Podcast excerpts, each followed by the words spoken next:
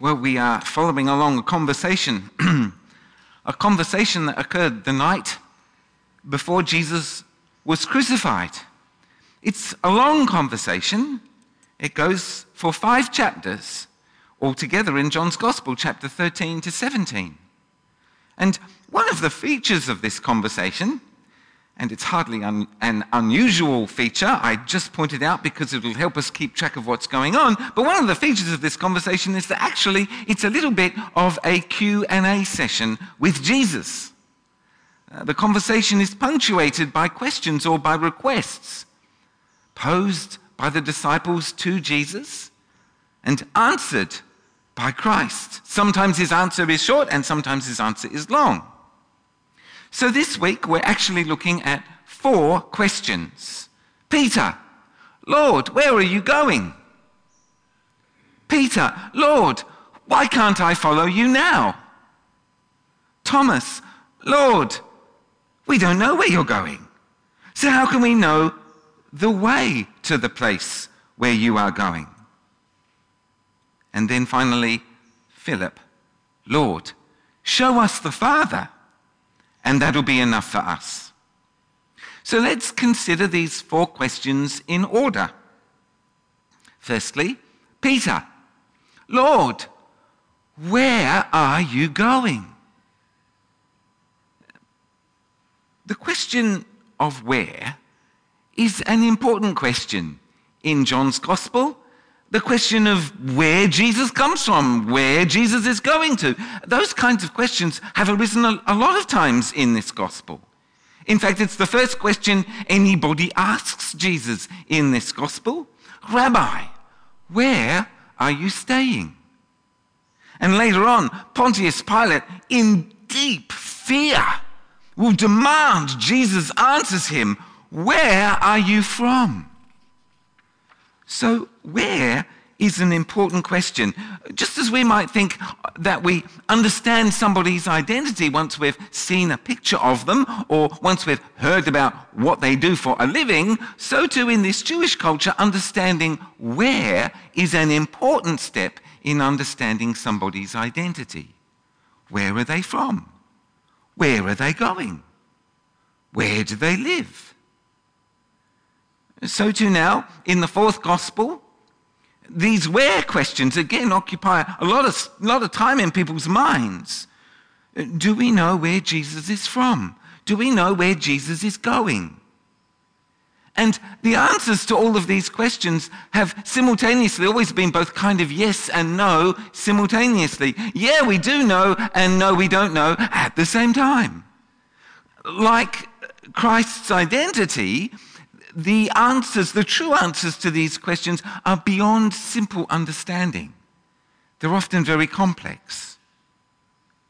And Jesus' answer now is necessarily enigmatic. Where I am going, you cannot follow now, but you will follow later. Second question Peter. Lord, why can't I follow you now? I will lay down my life for you. Well, it, it seems that Peter understands Jesus' answer as being all about the cross, at least the cross as a partial answer that does make sense of what Jesus has just said. Jesus has been, after all, preparing his disciples for the certainty of the cross for months, if not years. And of course, the first time that Peter heard about the cross, he was utterly scandalized. No way, Lord, that will never happen to you. The idea that the Messiah of God, the anointed King of Israel, would be betrayed into the hands of Gentiles, tortured, spat upon, falsely accused, and then executed. Executed by way of crucifixion. No, no, no, no, no. That was just too shocking to process. But now, the night before it'll all happen, Peter seems resigned to it all happening, just as Jesus has said it will all happen. And Peter, it seems, has come to terms with it. But now, and perhaps with uh, that stinging rebuke in mind, how Jesus rebuked him for contradicting him, uh, Peter now declares his unqualified loyalty in terms of total sacrifice. I will lay down my life for you. Yes, indeed. Jesus makes it clear in many, many places that Peter will follow him. He will follow him later. He will lay down his life in many and various ways. And finally and fully and most perfectly, Peter himself will go to his own cross and be crucified uh, in Rome in the early 60s. But, but not now and not this time. At the moment, Jesus has work to do that only Jesus can do. Just as it is physically impossible for a four year old boy wearing a Superman costume to fly, so it is spiritually impossible for Peter to follow Jesus to this particular cross. Only Jesus could offer the one true sacrifice for sin to obtain forgiveness of sins. Only Jesus is a human being without sin. No other sacrifice for our evil would do. But we can safely presume that Peter is infected, at least to some degree, with the same sinfulness that affects all of us a sinfulness that resists the cross in every conceivable way. A sinful rejection of the cross that says, oh, You're not serious. I don't need Jesus to die for me. I mean, after all, what have I done? I'm, I'm good, thanks. Uh, I'm basically a good person. How, how, how, why is that necessary? Or the sinfulness that rejects the cross by saying, no, no, no, no, what's important is what I can do for God. God needs my activity, my sacrifice, in order to advance his purposes. So far is Peter so far away is Peter from being able to go to this particular cross that Jesus tells Peter that, as a matter of fact, when Peter tries to do this, and he will try, he will try to hang around and stick along, he will try in his own strength to go with Jesus, but actually, what he'll end up doing is actually the very opposite of what he wants to do. He will betray him, he will deny that he even knows him. Not once, not twice, but three times. Astonishingly, however, Jesus doesn't skip a beat. He doesn't even draw breath. He immediately moves to reassure Peter and the rest of his disciples. Don't fear, just trust. Jesus is going to open up the way to a space where they can all be together. My Father's house has many rooms. Again, profoundly enigmatic. I mean, what does that mean? It's really difficult to know for sure what Jesus means. I mean, after all, since he was 12 years of age, Jesus has regularly referred to the temple in Jerusalem as my Father's house. That's how Jesus' disciples would have most naturally heard him teach. my Father's house is the temple in Jerusalem. From another point of view, from a kind of a New Testamenty kind of point of view, what is the Father's house? Well, it's the household of the fellowship of this Holy Spirit. It's the church, in other words. We are the Father's house. We are the household of God. And from another point of view, perhaps Jesus is talking about the heavenly mansion, far outside of our experience in time and space. Which, which of these options is Jesus talking about? Well, actually, I don't think it really matters which one we choose. And the reason why it doesn't really matter which one we choose is that ultimately, all three of those options ultimately will be exactly the same place. One day, it'll all be the same. The space where we can all be together with Jesus, heaven on earth. But given that Jesus has just said that he'll return to accompany his disciples so that they might be where he is, it's a little bit startling that Jesus concludes with, You know the way to the place where I am going. And that prompts question number three from Thomas Lord, we, we don't know where you're going, so how can we know the way to the place where you are going? And of course, they're, they're, thinking about time and space. They're kind of thinking about real estate. And as you may have noticed, actually, the Old Testament is somewhat preoccupied with real estate. As Delmar says in O Brother, Where Art Thou? You ain't no kind of man unless you got land. Real estate's important. Space to be. And in the Old Testament, salvation and the promised land seem at times to be interchangeable and identical things.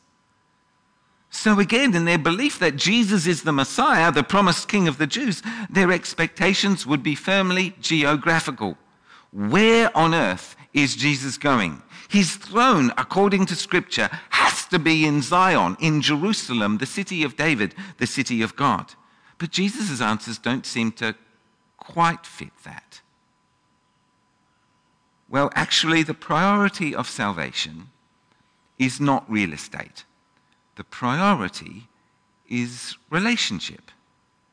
Jesus answered, I am the way and the truth and the life. No one comes to the Father except through me. If you really know me, you will know my Father as well. From now on, you do know him and have seen him. And again, these are utterly extraordinary words, words that point to Christ's identity, but along the way break, indeed smash all of our categories. A, a, a, little bit like asking for directions to the local supermarket and somebody answering, I am the car and the road and the journey and the destination. No, no, but, but where's the supermarket? In the same way, Philip clings to smashed and broken categories when he asks question four Lord, show us the Father, and that will be enough for us. You see, Philip mistakenly believes that Father is Jesus' word for God. And that when Jesus refers to Father, he means God. Philip is saying, We know, Lord, that you are a prophet of God. Just show us God. That's all that any human being could ever ask for. And part of the problem is that Philip, alongside much of humanity, thinks of as God as being a single person. As a Jewish man, his assumption is that there is only one God, and God is a single person. So then, Philip is making the mistake I've just spoken about. He thinks that Jesus, as a prophet, is able to show him God to reveal God to him, to point him to God? Well, Jesus' answer will continue to gently dismantle Philip's theological framework. Jesus and the Father are the same God. There is only one God. If you've seen Jesus, you've seen the Father. Jesus and the Father are the same God. That is why Jesus can say privately to his disciples, in private, something that would have gotten him stoned immediately if he'd said in public, verse 1 of chapter 14 trust God, trust also in me. To trust Jesus is to trust God. They are the same God. But they, the Father and the Son, are not the same person. When Jesus speaks, he speaks the Father's words, not his own. And when Jesus acts, he does the Father's works, not his own. They are not the same person. And yet the two persons are connected in a real but mysterious way. The Father is living in Jesus, and Jesus is living in the Father. If we think God is one person, we are mistaken. But if we think that there is more than one God, we are mistaken. What is the evidence for these mind shattering, paradigm exploding, worldview crushing assertions? Well, Jesus tells us that the evidence is the miracles that he has been doing turning water into wine, healing the sick, making the lame to walk, multiplying fishes and loaves, walking on water, giving sight to the blind, raising the dead. They are the Father's works. Human beings don't do miracles like those. That's staggering evidence because Jesus did all those things, and human beings don't do miracles like those. Well, let's read on, verse 12. Very truly I tell you, whoever believes in me will do the works I have been doing. And they will do even greater things than these, because I am going to the Father. And I will do whatever you ask in my name, so that the Father may be glorified in the Son. You may ask me for anything in my name and I will do it. Oh, turns out I'm wrong. Human beings do do those kinds of miracles. In fact, they do them in abundance and even greater ones than those. How could I be so wrong? But they only do them if they're located inside of God. When we do miracles, it is Jesus living in us when we do the works of Jesus, it is Jesus working through us. When we speak about Jesus or on behalf of Jesus, it is Jesus speaking through us. Jesus will do it. Jesus, who is living in the Father. And in those words and deeds, the common element will be love. Love as something concrete and tangible. Love as something expensive and sacrificial. Love that costs me something real and buys you something solid. Cross shaped love. Verse 15 If you love me, you will keep my commands, and I will ask the Father, and he will give you another advocate to help you and to be with you forever, the Spirit of truth the world cannot accept him because it neither sees him nor knows him. But you know him, for he lives with you and will be in you. I do not leave you as orphans, I will come to you. Before long, the world will not see me anymore, but you will see me. Because I live, you also will live. On that day, you will realize that I am in the Father, and you are in me, and I am in you. Whoever has my commands and keeps them is the one who loves me. The one who loves me will be loved by my Father, and I too will love them and show myself to them. Well, a lot going on there. Another advocate. Jesus will give us, will send us another advocate. We can add to our understanding of God. Another. Well, as you may already know, the Greek language actually has two words for another uh, allos and heteros. Uh, allos, the word found here, tends to mean another of the same kind, another also. As in, would you like another slice of pie? Another of the same sort. In other words, heteros tends to mean another different. Something other by distinction, as in, would you like to try another kind of pie? That wasn't meant to be poetry. Using allos here rather than heteros, it's widely interpreted to suggest that the person indicated, the Spirit of truth, he is another person of the same kind as Jesus. Advocate, Another advocate. The, the word translated here as advocate, it's translated a whole different way in a whole bunch of different Bibles. You can translate it as advocate or comforter or helper or counselor or companion or friend, and it is translated in those different ways. The Greek word is parakletos, which literally means the one called to be alongside. Para, alongside. Kletos, called. The word um, typically had a legal meaning. In effect, the lawyer who would speak on your behalf, speak in your defense, guide and help you with your court case. Defense attorney, perhaps. And Jesus, in this conversation, will have a lot more to tell us about this another advocate, the Spirit of truth, and we'll get to that in future weeks as we move through this conversation.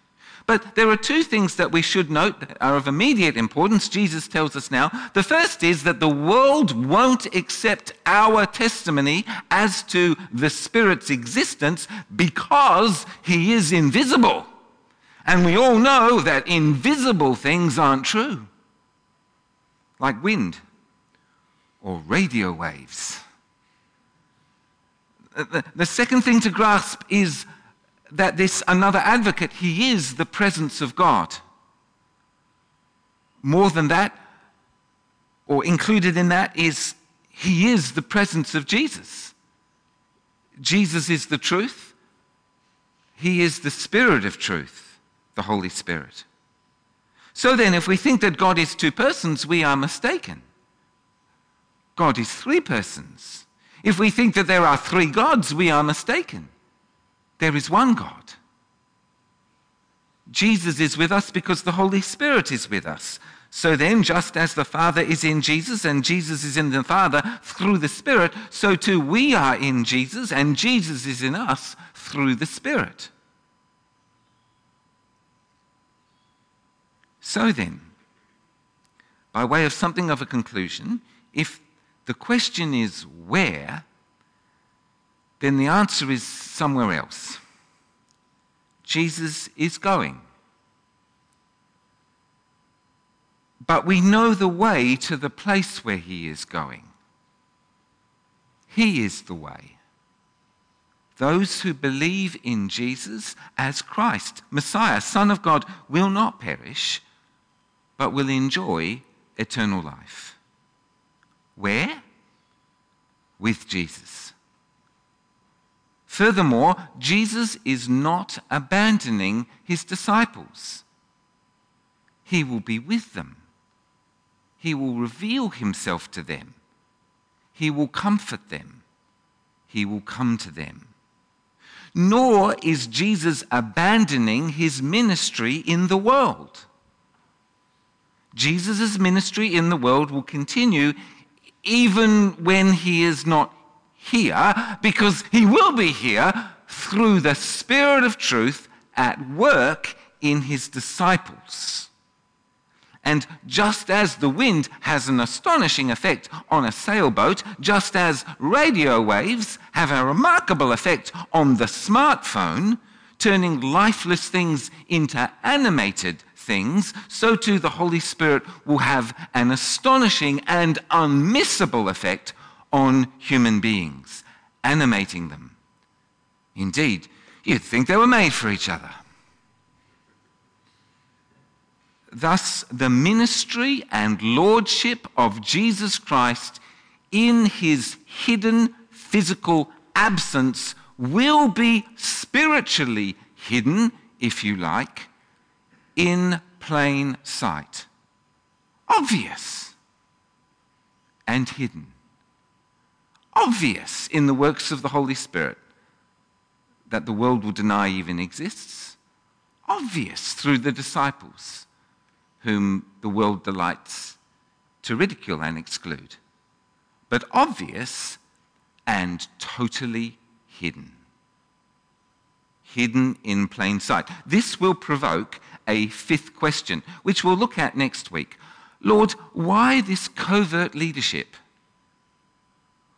Why not just reveal yourself conclusively, overwhelmingly, obviously for the entire world to see? Why not just do that? Well, we'll return to that next week. Let us pray.